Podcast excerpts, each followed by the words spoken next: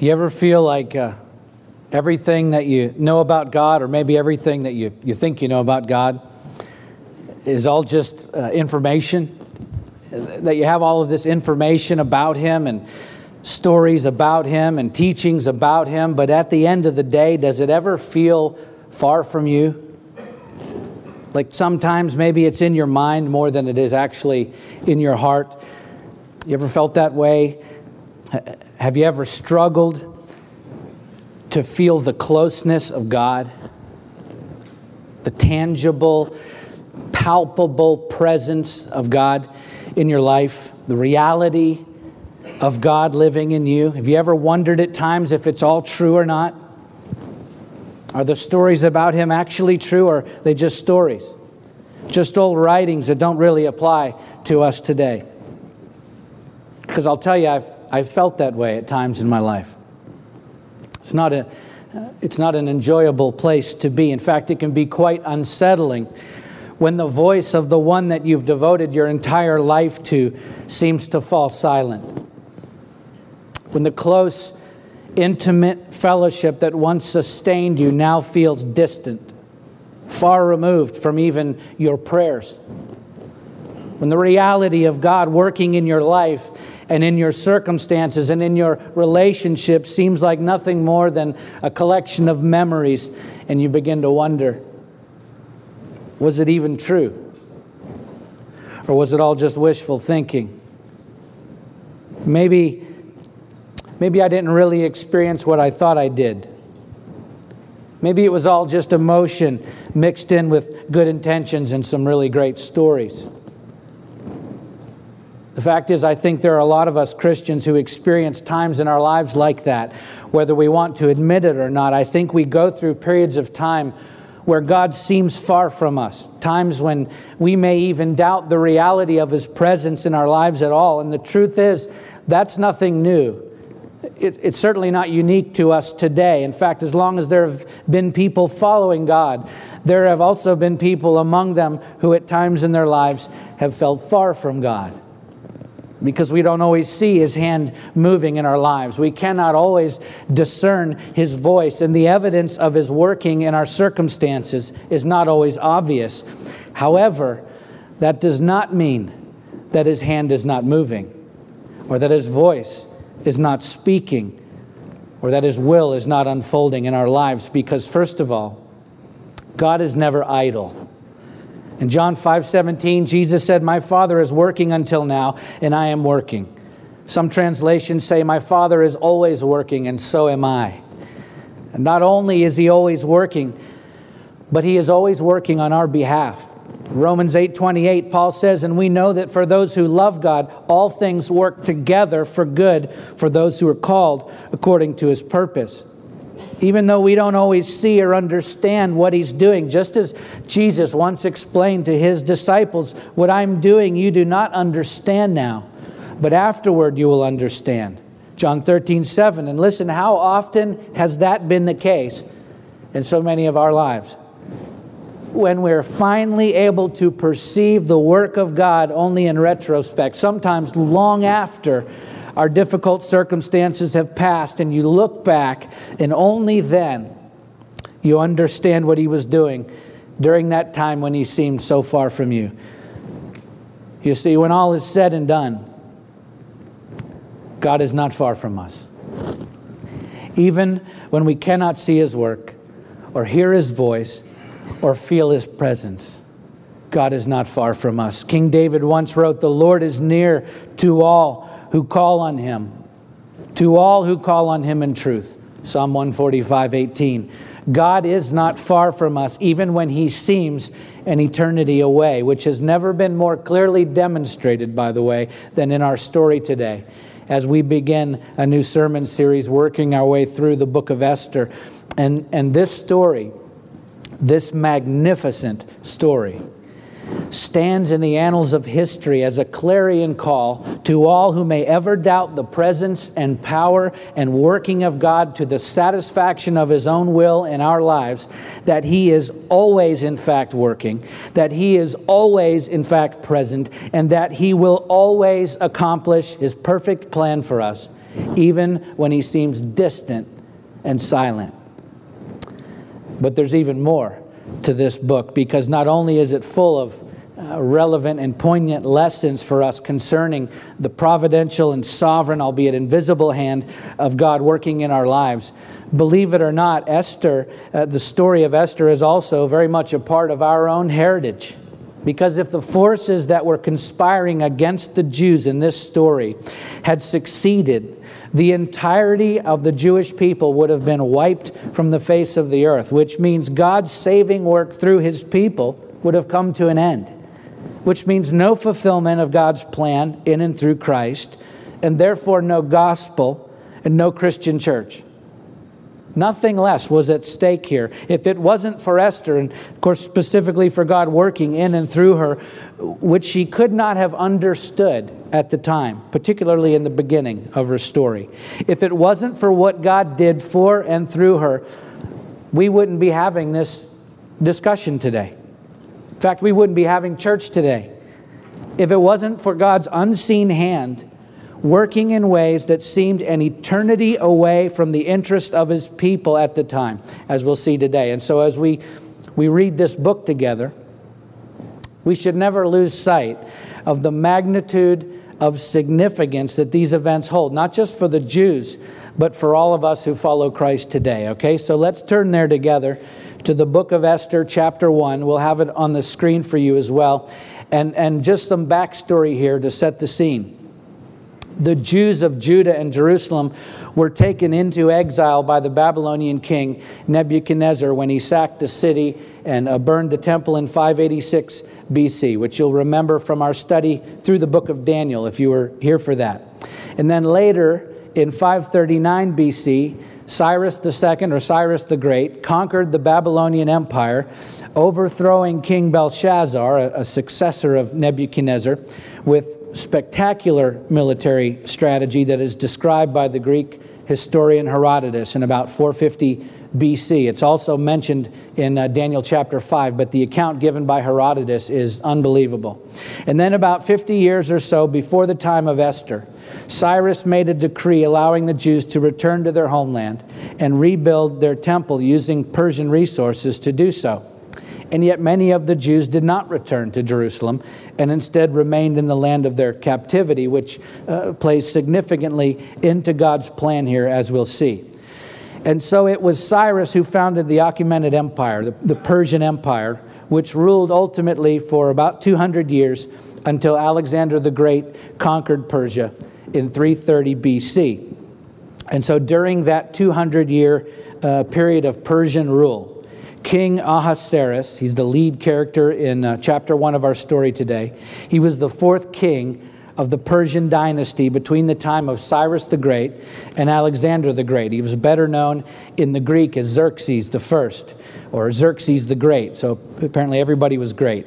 And he ruled from 486 to 464 BC during the time of Esther, while some of the Jews uh, had returned to Jerusalem. And, and so that's not only a bit of historical context for the story and an introduction to the Persian king uh, at the center of the narrative today, but it also highlights the fact that the Jews in this story were born into exile. Because even though they were given the choice to leave if they wanted to earlier, many didn't. And so when Esther was born, she was born into exile, as it was close to almost 100 years or so earlier, before her birth, when the Jews were taken captive uh, by Nebuchadnezzar. So, with that in mind, let's keep the story, start the story, then we'll read the first four verses. Now, in the days of Ahasuerus, the Ahasuerus who reigned from India to Ethiopia over 127 provinces, in those days when King Ahasuerus sat on his royal throne in Susa, the citadel, in the third year of his reign, he gave a feast for all his officials and servants. The army of Persia and Media, and the nobles and governors of the provinces were before him, while he showed the riches of his glory and the splendor and pomp of his greatness for many days 180 days. That's a party. King Ahasuerus ruled over the land from ancient India, it says, which was actually the land around uh, the Indus Valley, which is present day Pakistan, all the way down to ancient Ethiopia, which is the land just south of Egypt, which is present day Sudan. So uh, this is a massive territory. And the king sat on his throne in Susa, one of the four capital cities of Persia, which is the modern day city of Shush in uh, southwestern Iran. And the Persian kings, along with their royal court, would typically only winter in Susa because it was unbearably hot there in the summertime. And so Ahasuerus decides to spend the winter there preparing for his invasion of Greece, which is known today as the Battle of Thermopylae, which was coming and where the Persians ultimately failed to conquer the Greeks.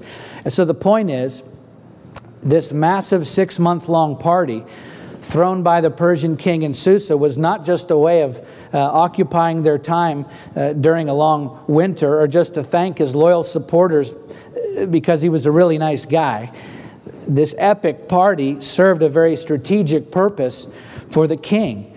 He was attempting to build support for this coming invasion, which is why all of the military and key leaders were there at this celebration. Okay, Ahasuerus was uh, had already put down uh, two different rebellions, both in Egypt and Babylon, in the first three years of his reign. So you'd better be uh, believe that he wanted to be certain that he had the loyalties of his military and key leaders before he launched another major offensive into Greece. And so Herodotus, the historian, records a speech uh, given by the king. It's fascinating, where he promises to richly reward the leaders and armies who come to him the most prepared and equipped for battle. And so, verse 4 in our text says that he showed the riches of his royal glory and the splendor and pomp of his greatness for many days 180 days. So, he throws this massive party to show off all of his riches in order to prove to everyone that was there that he could make good on his promise to extravagantly reward those who supported him. So the king has an agenda here, and the success of it all hinges on his ability to present himself in a positive light to the most important leaders and militaries within his kingdom. Okay? So losing face was definitely not on the king's agenda for this party. He desperately needed to impress everyone who was participating. So he pulls out all of the stops. Let's keep reading verses 5 through 9. And when these days were completed, the king gave for all the people present in Susa the citadel, both great and small, a feast lasting for seven days in the court of the garden of the king's palace. There were white cotton curtains and violet hangings fastened with cords of fine linen and purple to silver rods, and marble pillars, and also couches of gold and silver on a mosaic pavement of porphyry, marble, mother of pearl, and precious stones. Drinks were served in golden vessels, vessels of different kinds, and the royal wine was lavished according to the bounty of the king. And drinking was according to this edict there is no compulsion for the king had given orders to all the staff of his palace to do as each man desired. Queen Vashti also gave a feast for the women in the palace that belonged to King Ahasuerus. So again, this was the epitome of opulence, right? And for seven days at the end of the, the six month long celebration, the king holds a feast uh, in the court of his palace. And the custom at such celebrations was for everyone to drink only when the king drank. But Ahasuerus suspends that tradition for this feast so that everyone can drink as much and as often as they want to, to ensure that everyone is having a great time. And also breaking with traditional Persian practice, the queen was holding a separate feast for the women, uh, probably because of the sheer size of this party. There wasn't likely enough room uh, in the king's court for everyone. And so the king is doing everything that he can to impress. He spared no expense and held nothing back save one thing. There was, there was one more prized possession, the most prized possession that he had yet to show off. One more splendid belonging to impress all of his guests, and he was saving the best for last. It was his greatest asset yet, or so he thought. Let's continue reading verses 10 through 12. On the seventh day, when the heart of the king was merry with wine, he commanded Mehuman, Biztha, Harbona, Bigtha, and uh, Abagtha, Zethar, and Carcass, Just for the record, if my name was Carcass, I would be down at the courthouse getting that changed. The seven eunuchs who served in the presence of King Ah, I mean, it's bad enough that you have to be a eunuch, but to be a eunuch with the name Carcass, okay, I'm sorry. The seven eunuchs who served in the presence of King Ahasuerus to bring Queen Vashti before uh, the king with the royal crown in order to show the peoples and the princes her beauty, for she was lovely to look at. But Queen Vashti refused to come to the king's command delivered by the eunuchs. At this, the king became enraged, and his anger burned within him. So the plot thickens as the king describes, uh, decides to show off his most prized uh, possession. He wants to impress everyone, and he sees her as a piece of property. With it's his right to show her off. In his mind, it's the very definition of a trophy wife. Let me summons my wife so I can parade her around before a horde of drunken men at my biggest party to impress them with her beauty, this possession of mine. Isn't it any wonder that she refuses to do so? Apparently, it is to him because he's furious. All of the preparation, all of the expense, all of the, the pomp and grandeur of his royal court months of decadent celebration, he has shown off everything that he can possibly think of. The king is hitting it out of the park with his guests, and then this happens. His own wife shuts him down in front of everyone that he's so desperate to impress. It's more than an embarrassment for the king. In fact, this is a real problem because all of this effort and time and expense has been expended to make an impression on these key people, to show them the king's seemingly endless resources and power and authority. And yet, all that it takes to wreck the entire plan is his wife refusing to play along. And so, knowing that he must do something decisive in order to, to try and save face with all of these people, the king calls his official advisors together. These were men who were versed in the law. And to be honest, I can kind of relate uh, with King Ahasuerus here. When my wife disagrees with me, I feel like I need a team of lawyers to help defend my point, which wouldn't work because I'm wrong all the time anyway. But uh, that's what he's doing. He's gathering all of these legal experts to help him solve his problem. Let's finish reading through the chapter, verses 13 through 22. Then the king said to the wise men who knew the times, for this was the king's procedure toward all who were versed in law and judgment, the men next to him being Carshena, Shethar, Admatha, Tarshish, Meres, Marsena, and Memucan, the seven princes of Persia and Media, who saw the king's face and sat first in the kingdom. According to the law, what is to be done to Queen Vashti, because she has not performed the command of the king, Ahasuerus, delivered by the eunuchs. And then Memucan said in the presence of the king and the officials, Not only against the king has Queen Vashti done wrong, but also against all the officials and all the peoples who were in all the provinces of King Ahasuerus. That's a pretty big statement. For the queen's behavior will be made known to all women, causing them to look at their husbands with contempt, since they will say, King Ahasuerus commanded Queen Vashti to be brought before him, and she did not come. This very day, the noble women of Persia and Media who have heard of the queen's behavior will say the same to all the king's officials, and there will be contempt and wrath in plenty. You talk about paranoia. If it please the king, let a royal order go out from him, and let it be written among the laws of the Persians and the Medes, so that it may not be repealed, that Vashti is never again to come before King Ahasuerus.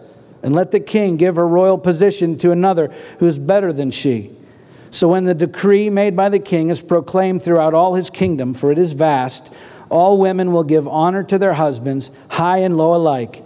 This advice pleased the king and the princes, and the king did as Memucan proposed.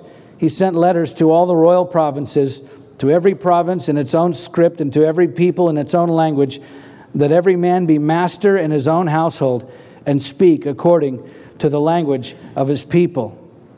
Talk about insecurity she. When, the, when a royal decree was written, it could not be repealed.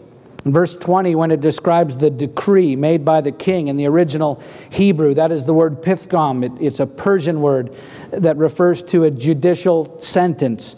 So this wasn't merely new information being offered to the people from the king's court. This was a legal action that was irrevocable, as described in verse 19. In other words, there was a finality to this order given by the king that, first of all, Vashti was never again to come before the king. Uh, which interestingly is a bit of a paradox that her punishment for refusing to come before the king was that she was not allowed to come before the king.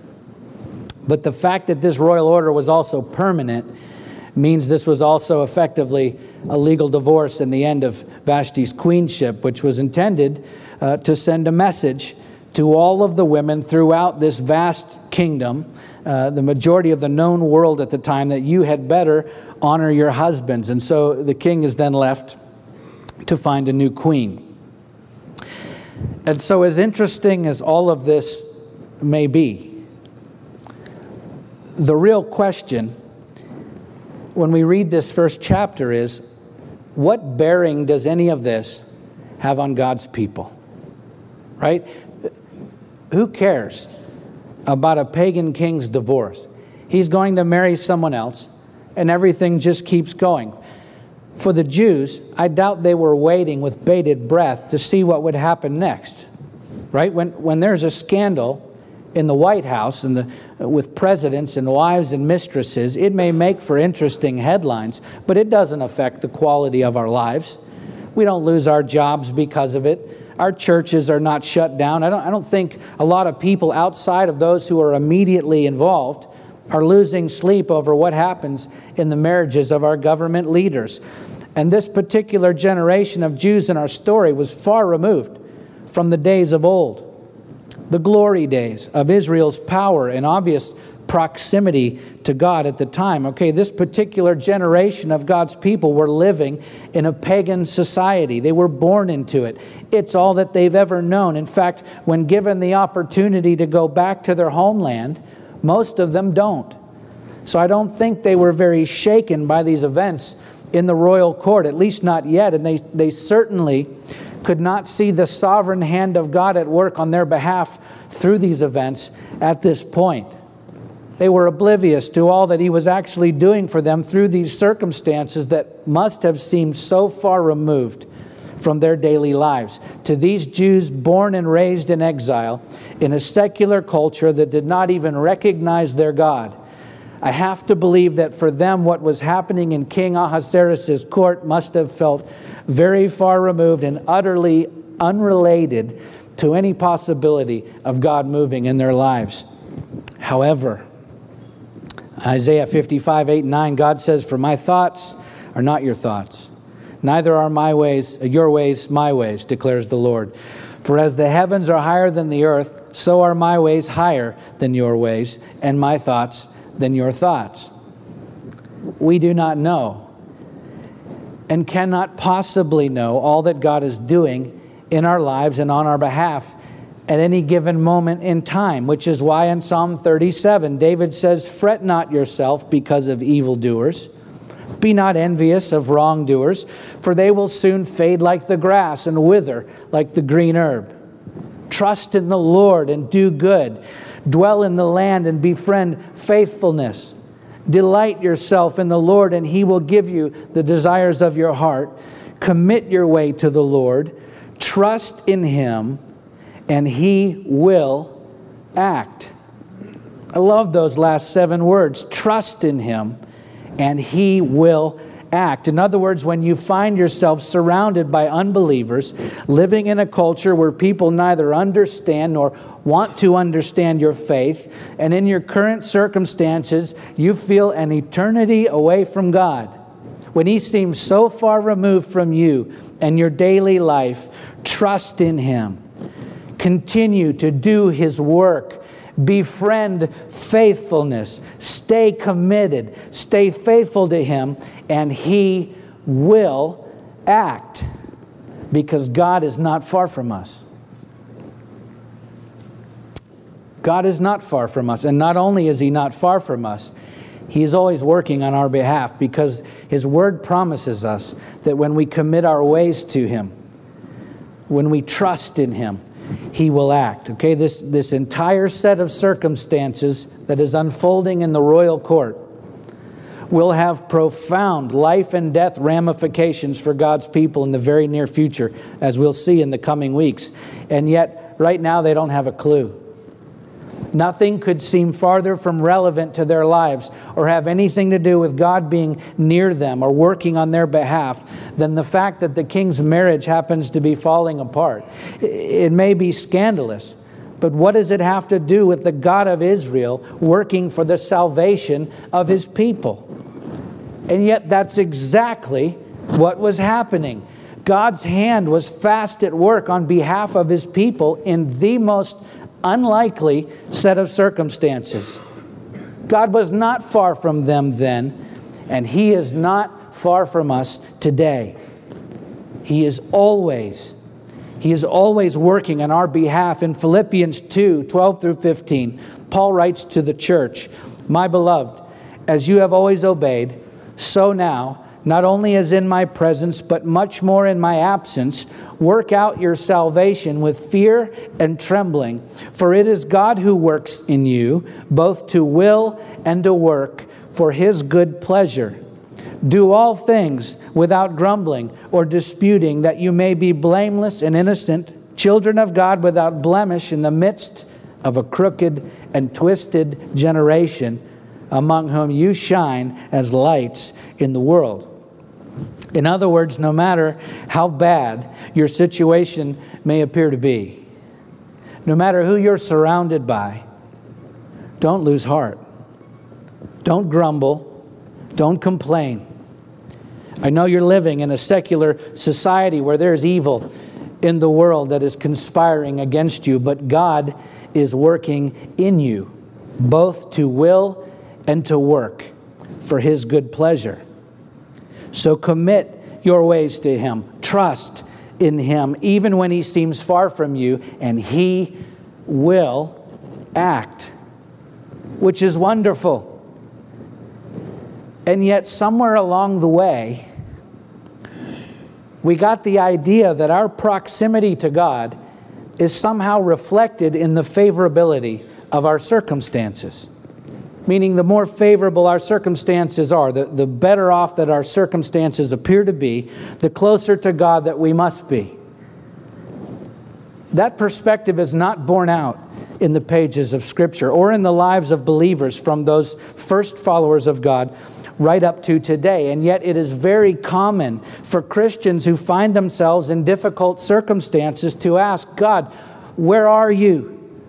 Because there's an assumption in our Western church culture that if you're in a tough situation in life, when nothing seems to be working out in your favor, that somehow that must mean you've done something wrong and now God is not working on your behalf, that God has somehow left you.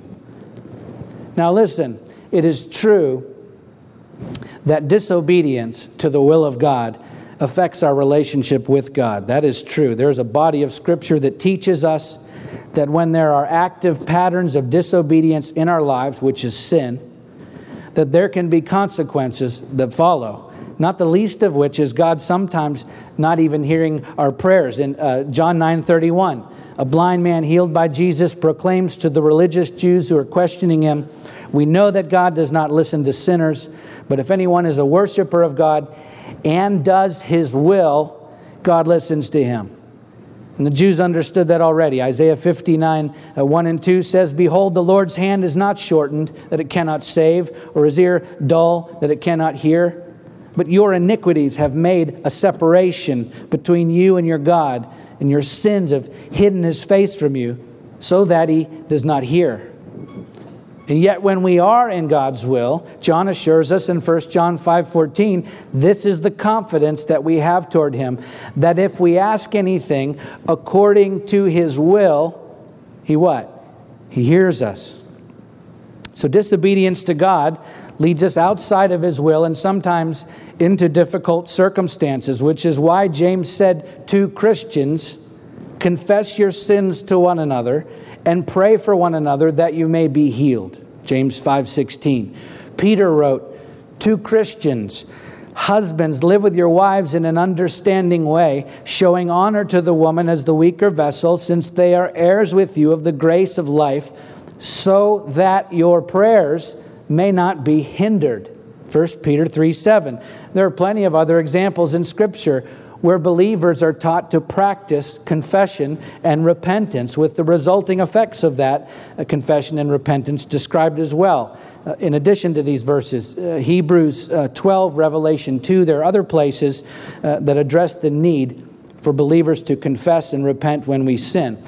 And by the way, it's not that we need to get saved over and over and over and over again, okay? Christ's work on the cross is a completed work. So he doesn't have to go back to the cross every time we sin.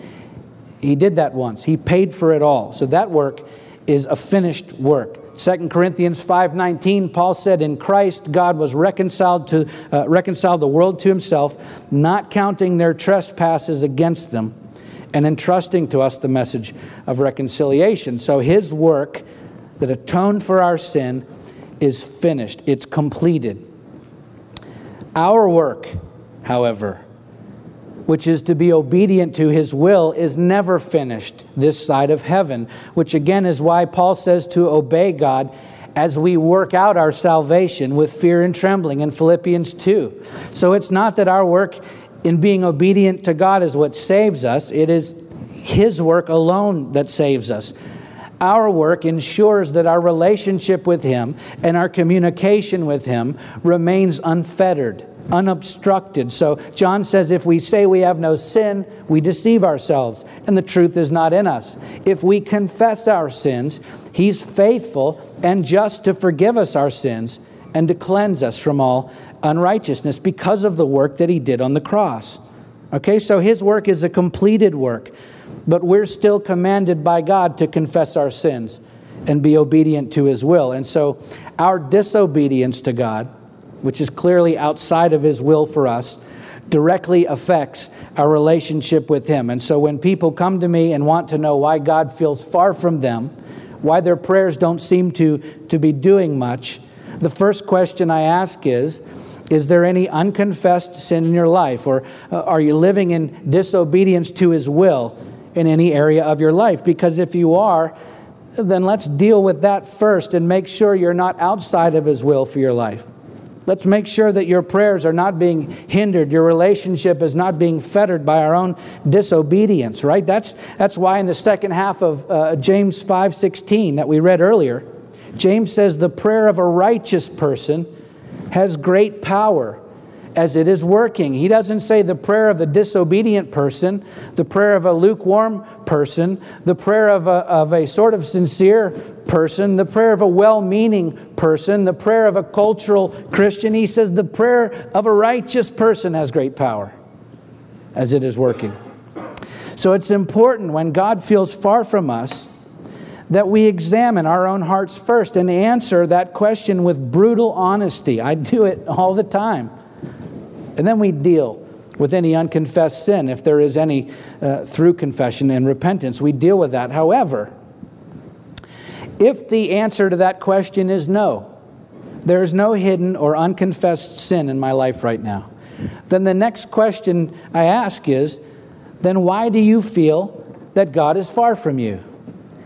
And in nearly every single instance, the person will then begin describing some set of unfavorable circumstances that they're experiencing, as if the favorability of our circumstances is somehow a litmus test in determining our proximity to God. Listen, guys, we have to stop thinking like that because it's not true the Apostle Paul experienced some of the most difficult and disheartening circumstances imaginable precisely when God was as close to him as he could possibly be. You see, the favorability of our circumstances has absolutely nothing to do with determining God's proximity to us, but we assume that He's far from us because we're going through a hard time. And yes, sometimes there's tremendous difficulty in our lives, but God is not far from us. Just because life isn't working out how we wanted it to or thought that it would, it doesn't mean that He's far from us. We'll see in the next few weeks of this story that the scandal in the king's palace between him and his wife had God's sovereign and invisible fingerprints all over it. we'll also see how the entire story of Esther points directly to the Messiah, to Jesus Christ, our salvation and their salvation, but the Jews couldn't see it. They were living in exile in a foreign country under pagan rulers who were squandering the nation's resources and committing every vulgar and dishonoring offense against each other right there inside the king's own court. In fact, it sounds vaguely familiar, doesn't it? And yet, while all of that nonsense was going on, God was fast at work for his people because he's never idle and he is always sovereign. So he was using these sinful actions of pagan people to bring about a glorious result for his children, which they couldn't possibly see coming, particularly in the way that God was making it happen.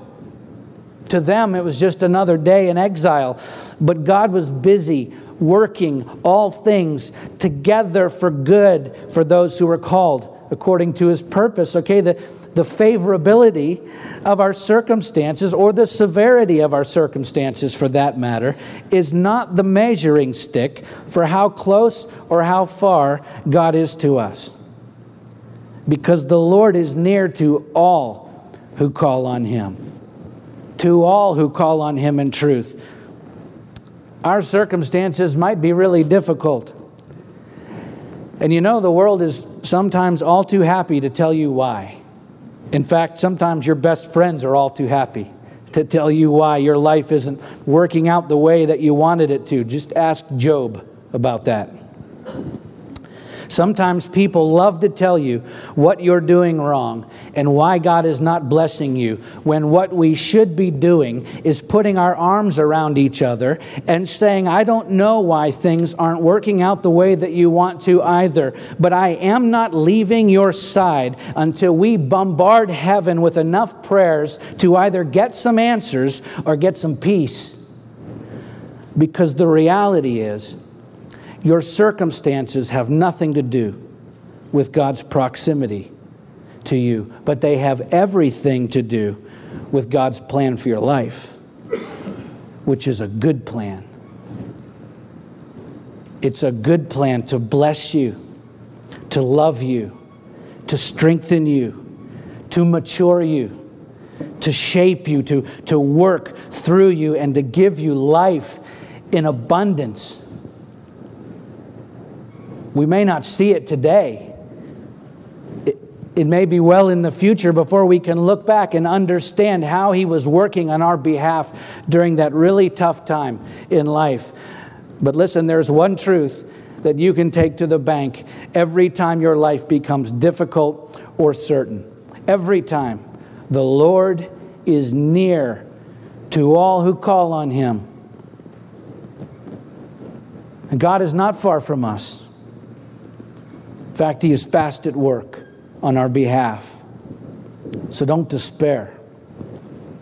Rather, commit your way to the Lord. Trust in Him, and He will act because He's closer than you think. Let's pray.